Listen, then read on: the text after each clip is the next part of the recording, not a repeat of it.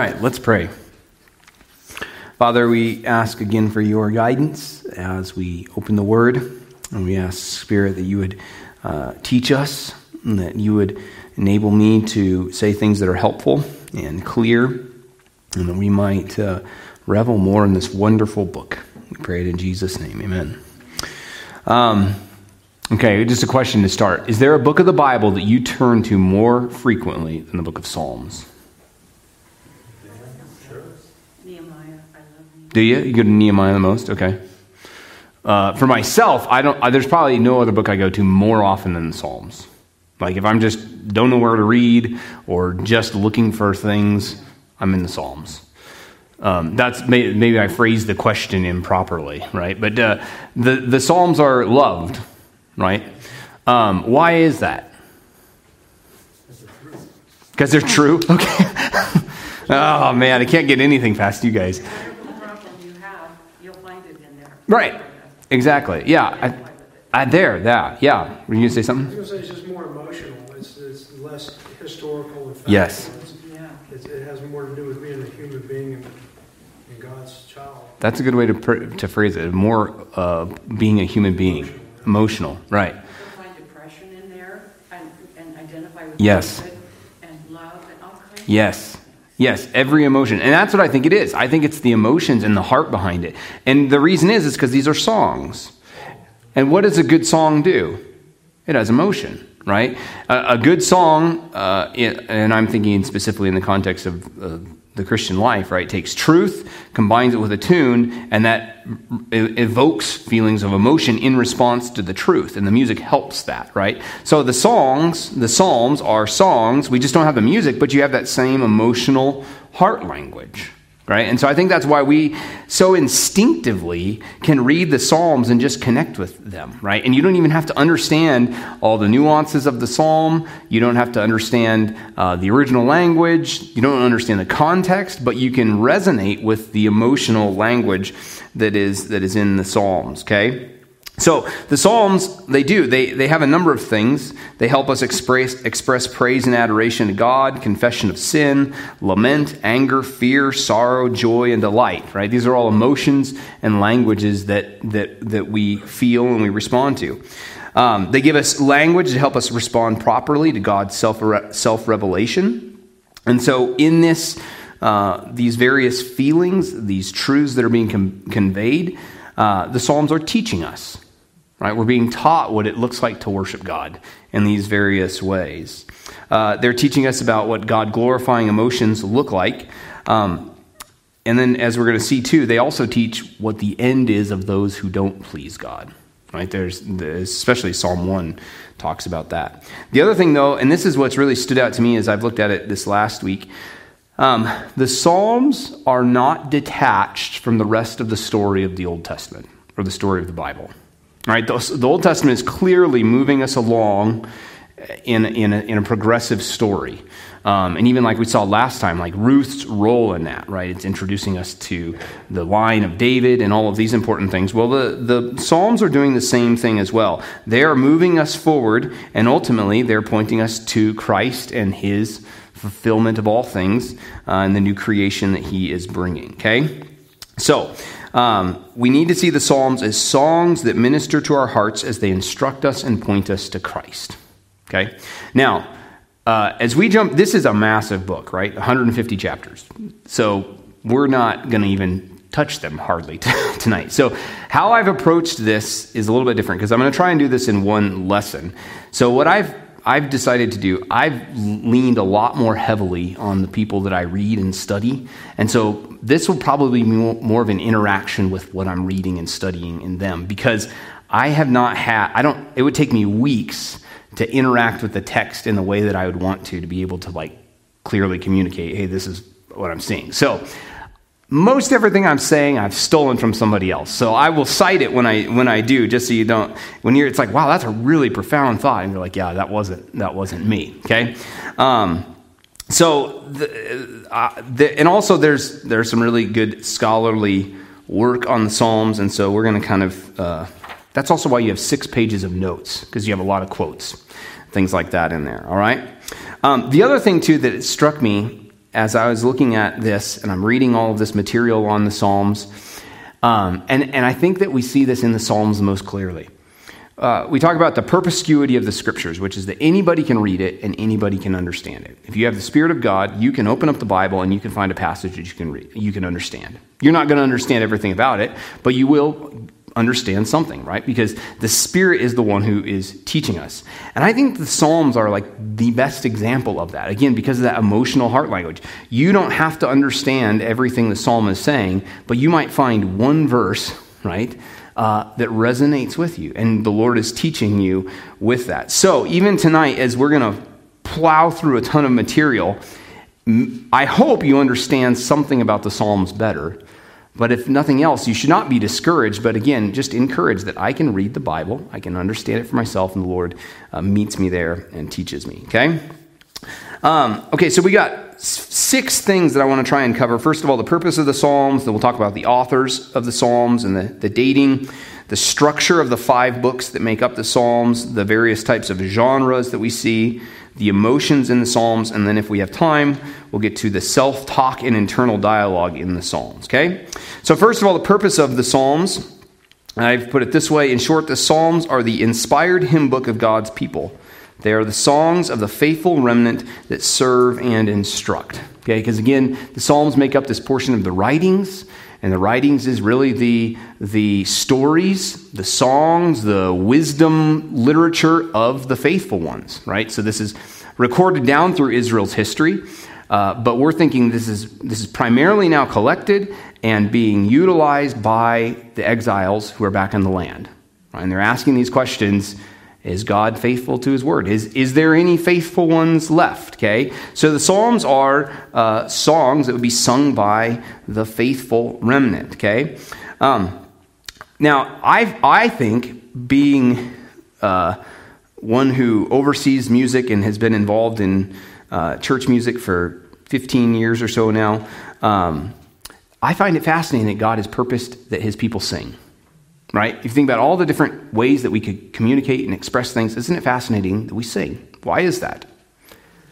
I think it's because uh, music has a way of sticking things in our heart, right? More than really any other form uh, memorization we can we can sing song we sing songs that we memorized as children and still sing them today right there's something powerful in memoriz- in song Isn't this uh, another reason for them is uh, there were some of the teachings were done in songs to make it easier to oh. remember for people that didn't have it written. Uh, it could be i'm not not 100% certain on that but there's you're probably right i mean well you think about uh, uh, back in Exodus, right, when they're delivered out of the Red Sea, and the Lord tells Moses, write a song, right, uh, to remember all the things that you've done and teach it to the people of Israel. Or no, that's at the end of Deuteronomy, I think it is.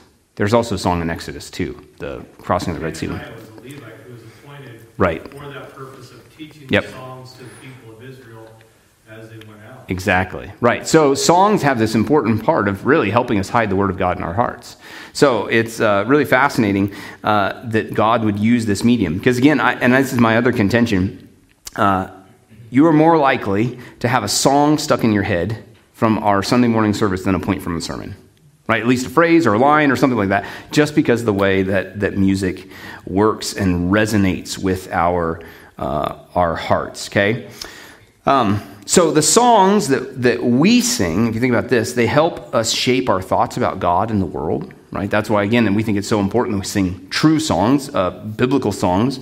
But the inspired songs of the Bible, the Psalms, uh, teach us not only who God is and what he is like, but what praise to him should be like. So the Psalms, as you go through, right, they comment on God's character and his works in the, in the world and in creation uh, in the history of Israel and in individual lives, right? So, how many songs are David talking about what God has done and delivered him? How many are him praising God for his creative work and his power? Um, you know, some of the Psalms that are recounting the Lord's faithfulness and history in the nation of Israel, right? So, these are what these, these songs are doing. John Crutchfield said the book of Psalms teaches people how to communicate with God to express their emotions, to live well, to understand God's kingdom, and to worship Him rightly, all in a world where evil still lingers and where Yahweh's universal reign is not yet fully manifest on the earth as it is in heaven. Okay, so that's the purpose, kind of the purpose of the Psalms broadly. So now let's talk about the authors, the dating, and the superscriptions of the Psalms. So, date wise, first, the Psalms are, if you take the, the first Psalm, Psalm 90, written by Moses, to the last Psalm, approximately 100, Psalm 107, which seems to be a post exile psalm, you got a nearly thousand year period, right? Almost the entire history of the nation of Israel is covered. The majority of it, though, is written in about a 500 year period from David and on, right, towards the, towards the exile. Okay? Uh, and, and, well, actually, probably even less than that. The, 70 some Psalms, I think, are written by David. So half of them during David's life, however long that would have been. Okay? Um, seven different human authors are attributed, and some of them have no attribution at all. David, the most prolific one, right? 73. Uh, First Samuel talks about him being a skillful musician. Uh, he's at the end of Second Samuel given the title the sweet psalmist of Israel. Uh, maybe when I die, I could have that.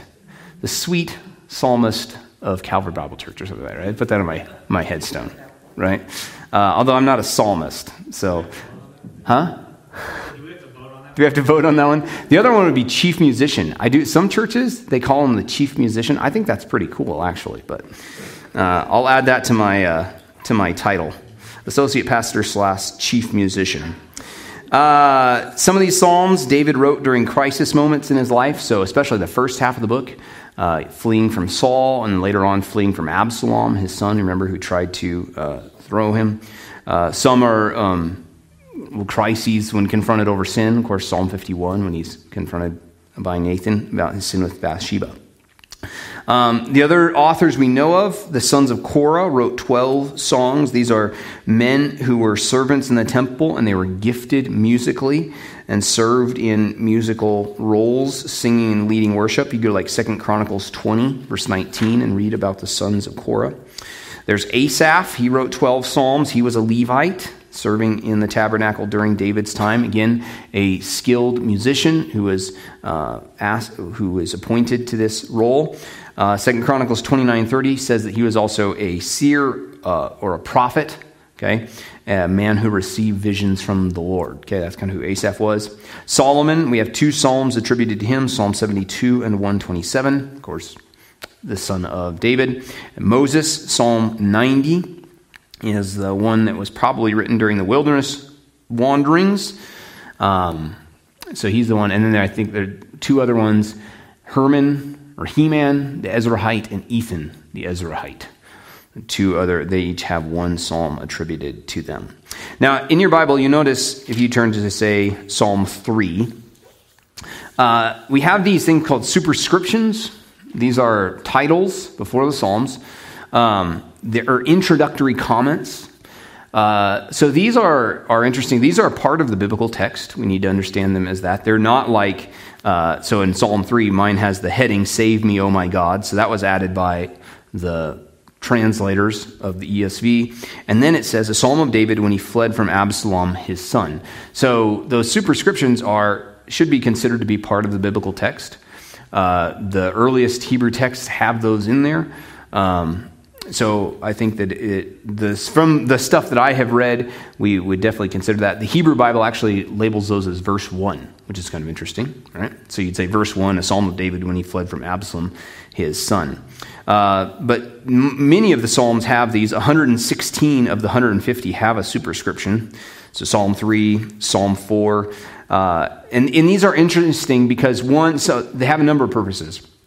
Uh, they give a historical setting, so like Psalm 3, when he's fleeing from Absalom. And then you could go, well, what was, the, what was happening when David wrote Psalm 3? And I could go to 2 Samuel and I could read about David fleeing from Absalom. And then that gives you a whole new context in which to understand the psalm. Uh, or like Psalm 4, to the choir master with stringed instruments, a psalm of David. So here's instruction for how it was to be used, right, orchestrally. So even if you think about like a piece of music that we have, uh, it'll often have like additional notations as part of it. This is how you're supposed to do it. Uh, and then in the music, it'll tell you when to stop playing, right? So that could be like a Selah, right? Something like that. Um, Psalm 7, you have this word, a shiggaion of David, which he sang to the Lord concerning the words of Cush, a Benjaminite. So you can go find out, well, who's, who is the uh, Cush, a Benjaminite, and that would give you some context. And then the Shiggaion is a musical term that nobody knows what it actually means. They know it's a musical term. Other than that, don't know. There's some, some uh, there's, enough, there's a couple of these mu- uh, musical terms like that. And if you look in your Bible, it'll probably have a little footnote that'll say a liturgical term or a musical term, but ultimately they don't, they don't actually know the, the meanings of those. Uh, like Psalm 18 has a, a, longer one to the choir master, and a psalm of David, the servant of the Lord, who addressed the words of this song to the Lord on the day when the Lord delivered him from the hand of all his enemies and from the hand of Saul. He said. So that one's really interesting, right? Because you have a historical context, you have a writer, and you have instructions for how it is to be used. So you have all of these things kind of, kind of combined.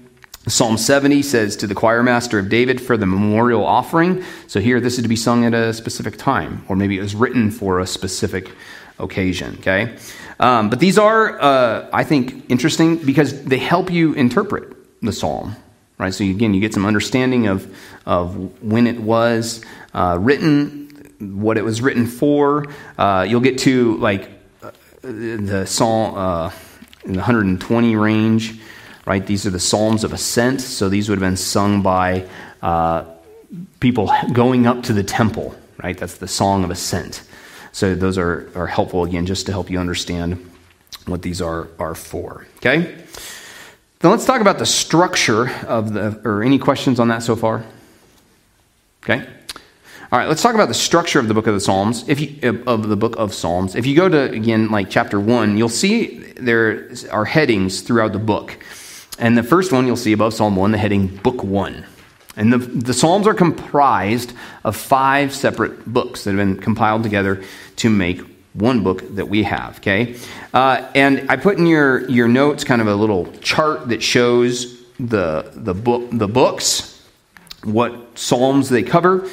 And each book ends with a long doc, oh, ends with a doxology, and I put that in there. Except for the book five ends with a five chapter doxology, right? So it, each one ends with a, a praise to God, and you can see in those verses the similarity, right? Each one is "Blessed be the Lord" or "Blessed be Yahweh." That's how they all how they all begin. Um, and the point of it seems that with these concluding doxologies is that the whole the whole thing is to be understood as praise to God, right? Um, James Luther Mays, I think I put this in your notes, said the Psalms themselves contain more direct statements about God than any other book in the two testaments of the Christian canon. The works of God and the attributes of God are the constant agenda of the Psalms, right? Uh, I have a rabbit trail that I'm not going to go down. Uh, the other thing too, it's interesting. So you see, yeah, book, uh, book one, which is really Psalm three through forty-one, because we consider book or chapter one and two is the introduction. You get to the end of book two, and it says, uh, seventy-two twenty, the prayers of David the son of Jesse are ended. Uh, and then if you were to continue to read along in the Psalms, you'll find more Psalms by David. And so this can a question can pop up in our mind why is this? Why do we have Psalms after they're supposedly done? Uh, as, the best that I understand is you have, well, primarily books one and two are almost all written by David. So these books are written by David and they're collected as Psalms are being written, they're being added together. And then as the, as the time goes on uh, and you're having more Psalms that are being collected and added, uh, they, or found Probably they discovered other psalms by David and they're added to later books until they're combined into the, into the document that we have today, uh, or would have been around a long time ago. This was probably, people uh, assume that this was finalized around the time of Ezra. So 450 BC again. So this is why we think of this is the songs of the faithful exiles, the faithful remnant in exiles. Okay, so you have you know, books one, David writes that, then he writes more. We get book two, and then we get book three, book four, book five, all added together till it's brought to its full completion. Okay? Um, let's go to Psalm 1 and 2. That, so we understand that it's kind of got this, this fivefold uh, uh, division in these, these books. And what, what we're going to get to in just a minute is, is talk about how these tell the story of the nation of Israel. Okay? These, these five books kind of broadly looking at them do that. But there is an the Psalms 1 and 2 are important because it's kind of served serves as the introduction. So let's just read these passages. Uh, Blessed is the man who walks not in the counsel of the wicked, nor stands in the way of sinners, nor sits in the seat of scoffers. But his delight is in the law of the Lord, and on his law he meditates day and night. He is like a tree planted by streams of water that yields its fruit in its season, and its leaf does not wither. And all that he does, he prospers. The wicked are not so, but are like chaff that the wind drives away. Therefore, the wicked will not stand in the judgment, nor sinners in the congregation of the righteous. For the Lord knows the way of the righteous, but the way of the wicked will perish. Why do the nations rage and the peoples plot in vain? The kings of the earth set themselves, and the rulers take counsel together against the Lord and against his anointed, saying, Let us burst their bonds apart, cast away their cords from us. He who sits in the heavens laughs. The Lord holds them in derision. Then he will speak to them in his wrath, and terrify them in his fury, saying, As for me, I have set my king on Zion, my holy hill. I will tell of the decree. The Lord said to me, You are my son. Today I have begotten you. Ask of me, and I will make the nations your heritage, and the ends of the earth your possession. You shall break them with a rod of iron, and dash them in pieces like a potter's vessel. Now, therefore, O kings, be wise. Be warned, O rulers of the earth. Serve the Lord with fear and rejoice with trembling. Kiss the Son, lest he be angry and you perish in the way, for his wrath is quickly kindled. Blessed are all who take refuge in him. Okay? These two Psalms, we need to understand, they should be taken together.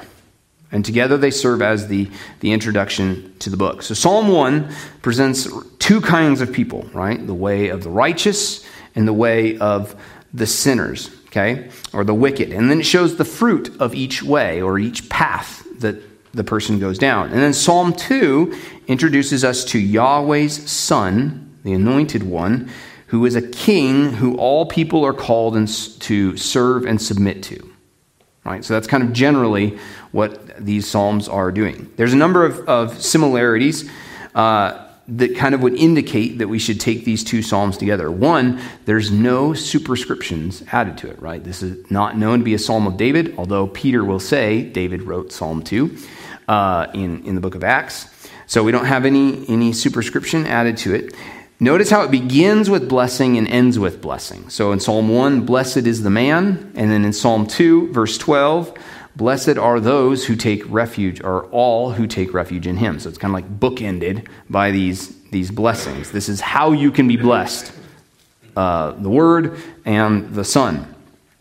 Uh, there is uh, the usage of the phrase like the way, sit, meditate, plot, and perish in both of these psalms. So the psalms seem to be showing, when taken together, both sides of these words. So, like uh, 1 1, we already talked about this the blessing of the man who delights in the law of the Lord, and blessed is the man who finds refuge in the Son. 1 1, you see the sitting of the seat in the scoffer, sitting in the seat of scoffers. So scoffers sit in a seat, but 2 4, he who sits sits in the heavens laughs, right? Uh, 1 1, you see the way of sinners. 1 6, the Lord knows the way of the righteous. 212, those who are scoffers, who reject the Lord, they're going to perish in the way for their rejection, for not kissing the Son. 1 2, the blessed man meditates on the law. 2 1, the unrighteous plots against the Lord's anointed. And then 1 6, the wicked perish and then 212 the wicked perish for not kissing the son okay? So these two psalms together seem to uh, be telling us that the way of life and fruitfulness is found in the law and in yahweh's anointed son okay? That's what we kind of need to need to understand. Life is found in the word and in yahweh's anointed. But uh, there well 212 is really important right? Because we're told you find life in the Word, and you need to take refuge in Yahweh's uh, Son. And then notice 2 7, right? Who is speaking in 2 7? Yeah, right. The anointed Son. Right? So we have a first person speaker in this whole psalm. Uh, it's the Son. The Son is speaking, this is what Yahweh has said to me. So what it would seem then is with this interconnectedness of the psalm, uh, it's Jesus, it is the anointed son uh, that is speaking. Okay? So Jason DeRouchie and James Hamilton, these are the two guys I, I've really enjoyed reading. They're wonderful scholars. So they've made these points. He said the psalmist contrasts the sustained satisfaction, the blessedness of the exemplar man, with the sustained unsatisfaction of wicked people. The implicit call of the text is for readers to join the community of the righteous ones who are following God's man son in pursuing a life rooted in God's word. Only by joining themselves to this obedient royal figure will a community of righteous ones be satisfied, stay alive, and stand vindicated. And then James Hamilton, I think, makes it even clearer. He says, when Psalm 1 is read together with Psalm 2, the synergy between these two pieces of poetry suggests that the blessed man who meditated day and night on the Torah will be the king that the Lord has installed on Zion, his holy hill. This does not necessarily limit the application of the psalm to the future king, for the congregation of the righteous, verses 5 and 6 of chapter 1, cannot be so designated unless they too follow the ways of the blessed man. Like him, they are blessed as they take refuge in the King Messiah. The wind driven chaff, wicked ones, are the raging nations and kings plotting vanity against the Lord's anointed, and they are summoned to learn wisdom and submit to the Son. Okay? I find that fascinating. All right, when you see this interconnectedness, and it's really, we want to be those in 1 5, we want to be standing in the congregation of the righteous. Well, how do we do that? By following the law, by following Torah, by following the Bible, and by submitting to the Son. And, and how is that possible? Well, because there's one who's already done it perfectly in Jesus, okay? So that serves as an introduction to the whole psalm, right? Or to the whole psalm book. This is how, uh, this is the application, right? Obey the word and obey the Son, okay? So that's kind of setting us up. Yeah. No, you didn't steal my thunder.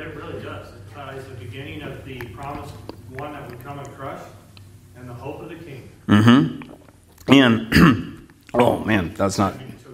Yeah, yeah. Uh, Psalm two, we're going to get to in like is referenced many times in the New Testament. It's very important psalm in the New Testament. Okay, so that that we're kind of introduced to uh, the Psalms in these first two Psalms, and then we have these different books. So I want to talk about how the Psalms tell the history of Israel. Okay, and again, this is not I wish that I would have seen this. You know, I could be like, oh, look what I did. But no, I'm just not that, that smart. Um, so many would contend that the arrangement of the books and the Psalms within each book and, and the author of the Psalms in each section uh, are telling the history of, of, of the nation of Israel through David and how Israel ultimately finds their fulfillment in a new David. Okay? So again, James Hamilton says the Psalms then recount the history of Israel from David to the exile, and then they look beyond the exile to the new David who will arise and lead the people back to the land. Really, that's like what a lot of the prophets do as well, right? If you think about that, like here's this history, and then they're looking way beyond, past the exile to the to uh, to a new David. Okay. The other thing, and this was um, Jason DeRouchie made this point. He said that we should view the Psalms as first about Christ and Christ speaking through them, right? He said something to the effect of, of, we don't view them typologically about Christ, but the words of Christ. And so his point being then that really changes how we read these and apply them to ourselves. And this is this is why he would make that. So if you go to Acts chapter 2, and we won't, or you can just look on it on your own. I'm not going to go to now. But Acts chapter 2, Peter is speaking on Pentecost, right? And so he stands up and he says, uh, that David was a prophet, and David prophesied about the coming of Christ, right? He says uh, that he foresaw, well, I should actually real quickly look at it, otherwise I'm going to, foresaw this day, the, the death and resurrection of Christ. 229. Uh, Brothers, I may say to you with confidence about the patriarch David that he both died and was buried, and his tomb is with us to this day.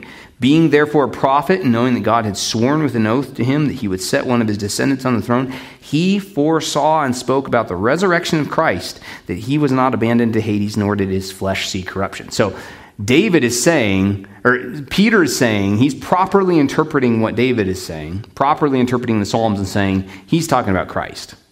Okay? So that kind of gives us a framework to interpret these. The other one in And I read it this morning in, in, uh, in 1 Peter 1 that Peter says that all the prophets searched and inquired about the day that we have now with the coming of Christ. So they're all looking forward to the coming of Christ. So then we should understand the Psalms, I think, as prophetic about Christ. And some of them are explicitly words of Christ, right? Uh, Jesus says these things. Okay? So, so really that, that gives this a whole new language when you understand this is the words of Jesus. Okay? Um, okay, so that, that, that's the, uh, the, just a little bit of that. Let's uh, kind of walk through the books and see how they're telling the story. Okay, so the first book is almost all written by David. So you have 40, 43 Psalms, 42 Psalms that are all written by, by David predominantly, and many of these Psalms are laments. And it seems to be portraying this picture of David uh, becoming the king through struggle. So you remember all those years from uh, about the what, middle of 1 Samuel uh, to the end of the book, it's just him fleeing from Saul. It's really dark, uh, sad days in his life. Uh, he's being persecuted for it. So the first book seems to be following that trajectory. And the second book seems to follow the establishment of David's kingdom and his failures as king. So if you think about, again, there's many laments. You have things like Psalm 51. And again, even his kingdom, even though it has a high point, which some people talk about uh, from like Psalm uh, it's like 44 on to about 51. This is the time period before the sin of Bathsheba when he is uh, like bringing the ark into Jerusalem and his kingdom reaches really the pinnacle.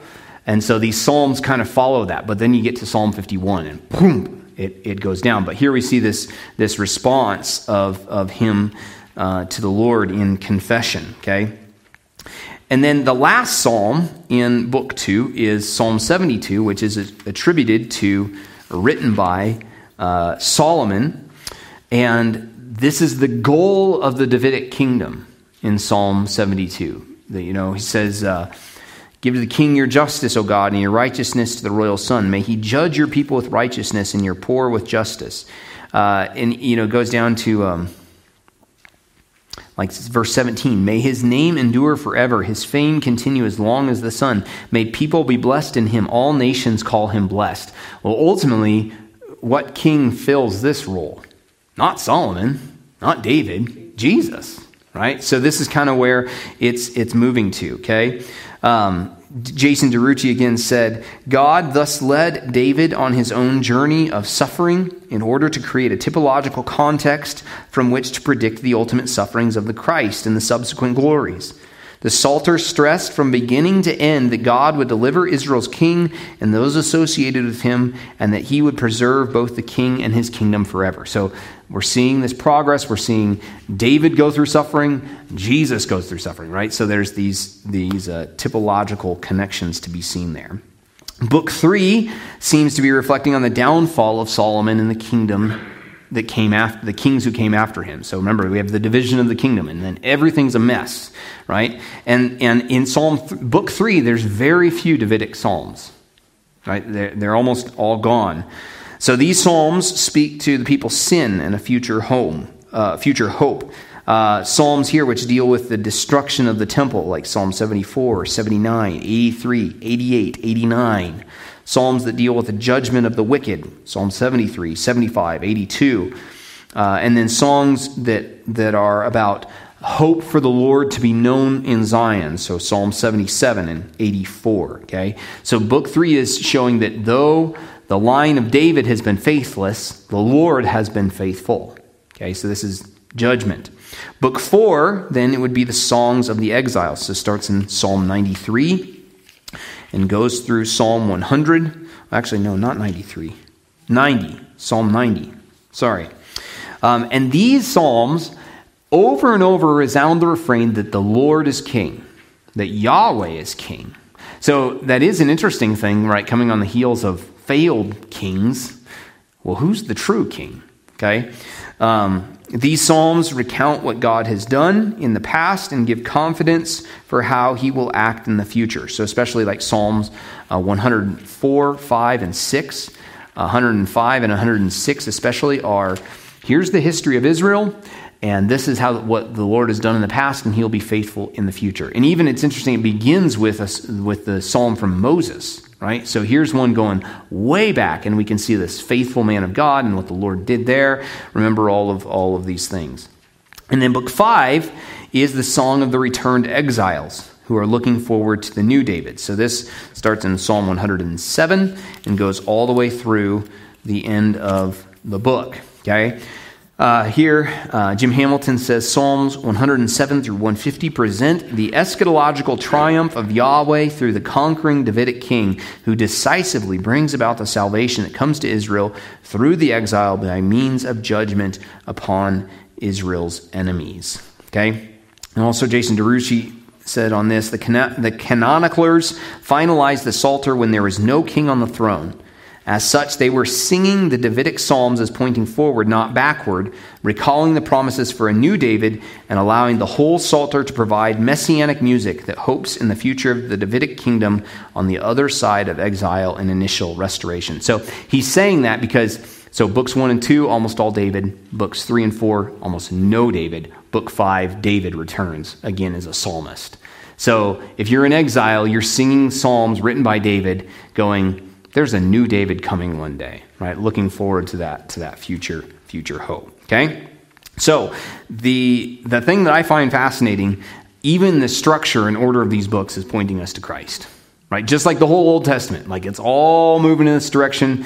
Uh, the the organization of the whole Old Testament is moving us in that direction, and books within that are moving us in that direction. I find that fascinating. Again, it's not an accident that, that this is comprised this way. Questions on that? Good? All right. Let's talk about, for a little bit, the various genres or types of Psalms.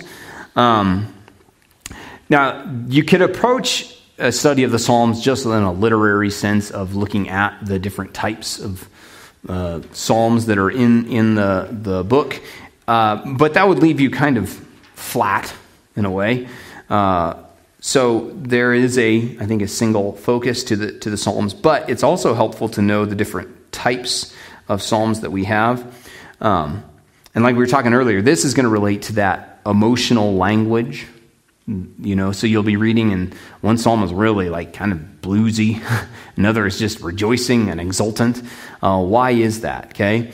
Um, and some psalms will have multiple characteristics, right? They'll they'll have uh, several multiple types combined. I put in your notes this giant chart from Jason DeRouchie, uh, which is actually really helpful because he's got all the different genres, the author, um, how, what each psalm is genre wise. So if you want to uh, use that in your own Bible study, if you're like, hey, what am I reading? Well, here, this kind of give you a framework. Okay, but these are um, these uh, types are all taken from multiple commentators and I compiled together to make one, one big list. Okay? So the first one would be praise, right? Praise uh, is an expression of admiration or approval, right? So whenever we are approving of something, uh, you're praising it.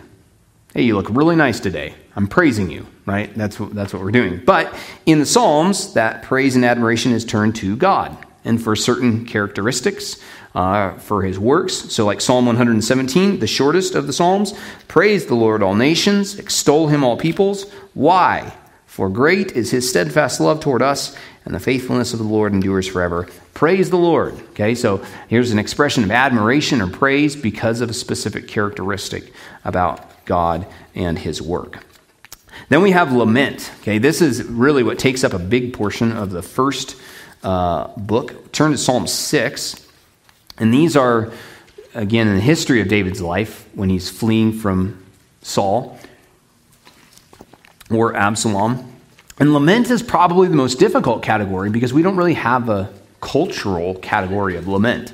Um, you know, like in in uh, I don't think they do it anymore, but in Israel and years ago, they would hire grievers and mourners, right, to help lament a death.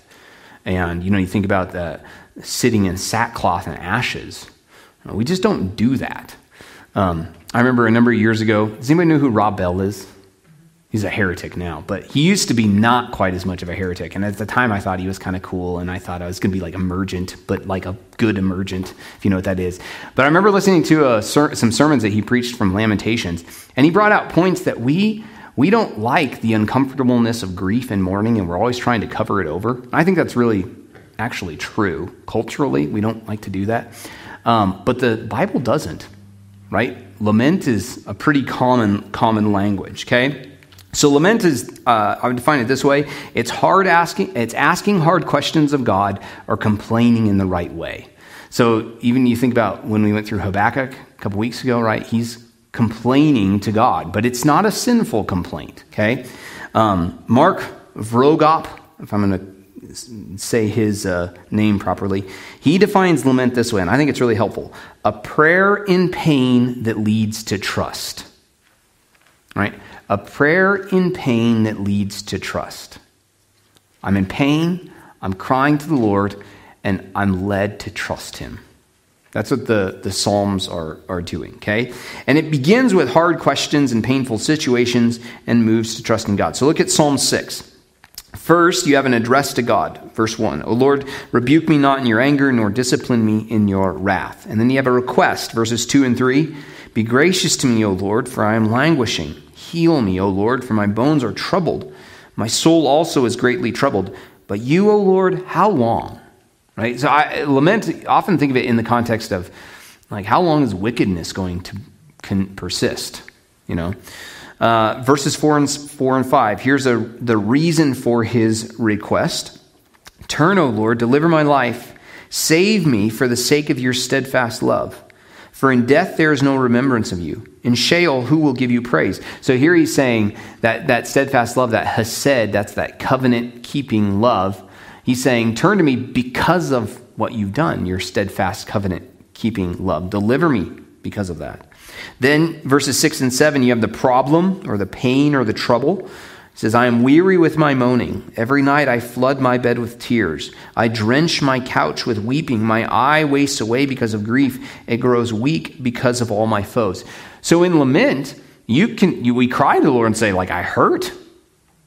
This is painful. This is hard.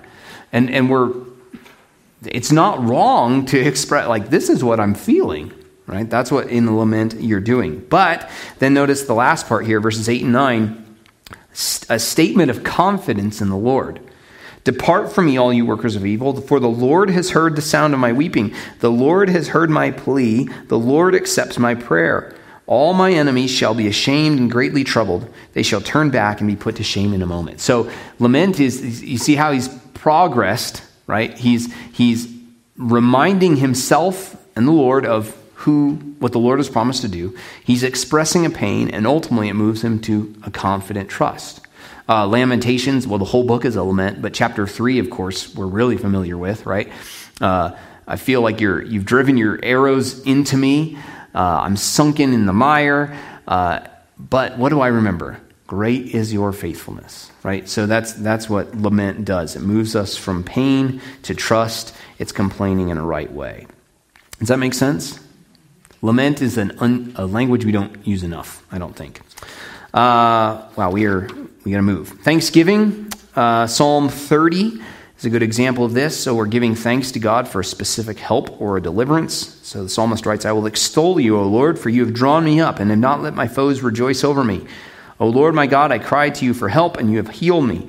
O Lord, you have brought up my soul from Sheol. You restored me to life from among those who go down to the pit. Sing praises to the Lord, O you his saints, and give thanks to his holy name. You have turned from me my mourning into dancing. You have loosed my sackcloth and clothed me with gladness, that my glory may sing your praise and not be silent. O Lord my God, I will give thanks to you forever. Psalms of confession of sin. So, Psalm 51, of course, the most well known, I think. Uh, but these are Psalms that are modeling for us proper uh, a proper heart disposition before the Lord with sin. So, Psalm 52, Psalm 25, Psalm 32, and, and even in, uh, in other Psalms, you'll see portions of them where the psalmist is uh, crying out to the Lord, confessing his sin, agreeing with God that what he has done is wrong. Right? Uh, then you have the Psalms that are royal, kingly themed. Uh, so these Psalms reflect on God as king, the coming of a king, request for the, for the wisdom of, of a king. So you have a number of them Psalm 2, Psalm 18, 20, 21, 45, 72. Uh, I'm not going those are just numbers. But look at Psalm 45. This is the one that you see all of these elements. So you see a human king, a messianic king, you see God's kingly sovereign rule. Uh, Psalm 45, verse 1 My heart overflows with a pleasing theme. I address my verses to the king. My tongue is like the pen of a ready scribe. You are the most handsome of the sons of men. Grace is poured upon your lips. Therefore, God has blessed you forever. Gird your sword on gird your sword on your thigh, O mighty one. In your splendor and majesty, in your majesty, ride out victoriously for the cause of truth and meekness and righteousness. Let your hand teach your awesome deeds. Right? This is like speaking about the Lord as king. Your arrows are sharp in the heart of the king's enemies. The peoples fall under you. Your throne, O God, is forever and ever. The scepter of your kingdom is a scepter of uprightness. Okay, that's quoted in Hebrews chapter 1, right? Uh, to which of the angels did he ever say, Your throne, O God, is forever and ever? Uh, so, speaking about the Son. That is the right passage, right? Hebrews 1? I think it is. I, I say that and then I question whether I'm right. Therefore, God, your God, has anointed you with the oil of gladness beyond your companions. Okay? And then we have the wisdom psalms. So, this is similar to the wisdom literature, which we'll get to in Proverbs and in Job. Um, and wisdom literature in general and wisdom literature in the Psalms is teaching about how one can practically live a life that is pleasing to the Lord. Okay, so that's the wisdom literature. Uh, there's a general blessing that comes upon those who walk in God's design, right? Even this is the common grace. Even those who don't know the Lord, if you're walking in according to godly principles, there's blessing, right? Uh, then we have the historical Psalms.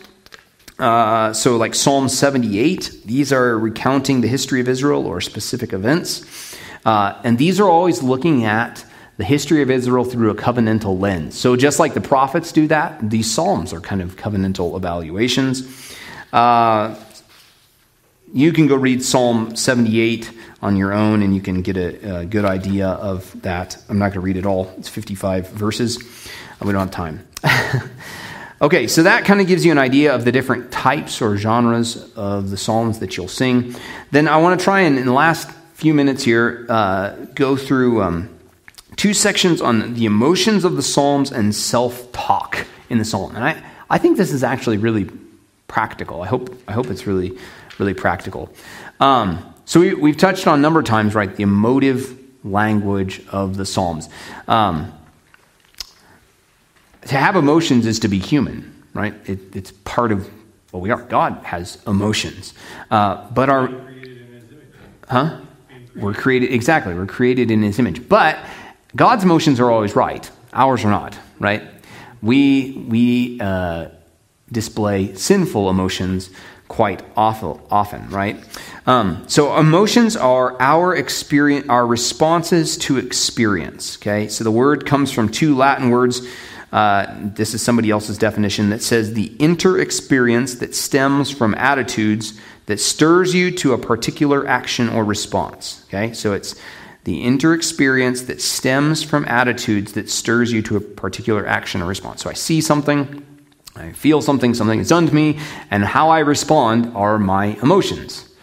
Um, so some people have used, I think it's really helpful, the language that the emotions are the window to the soul right? That uh, I, under, I can, as I look at my emotions, I can kind of see what's going on in my heart and how I'm, how I'm responding to things, okay? So the Psalms, I think what they do is they help us process those emotions and then channel them in proper ways and express what God glorifying emotions look like, right?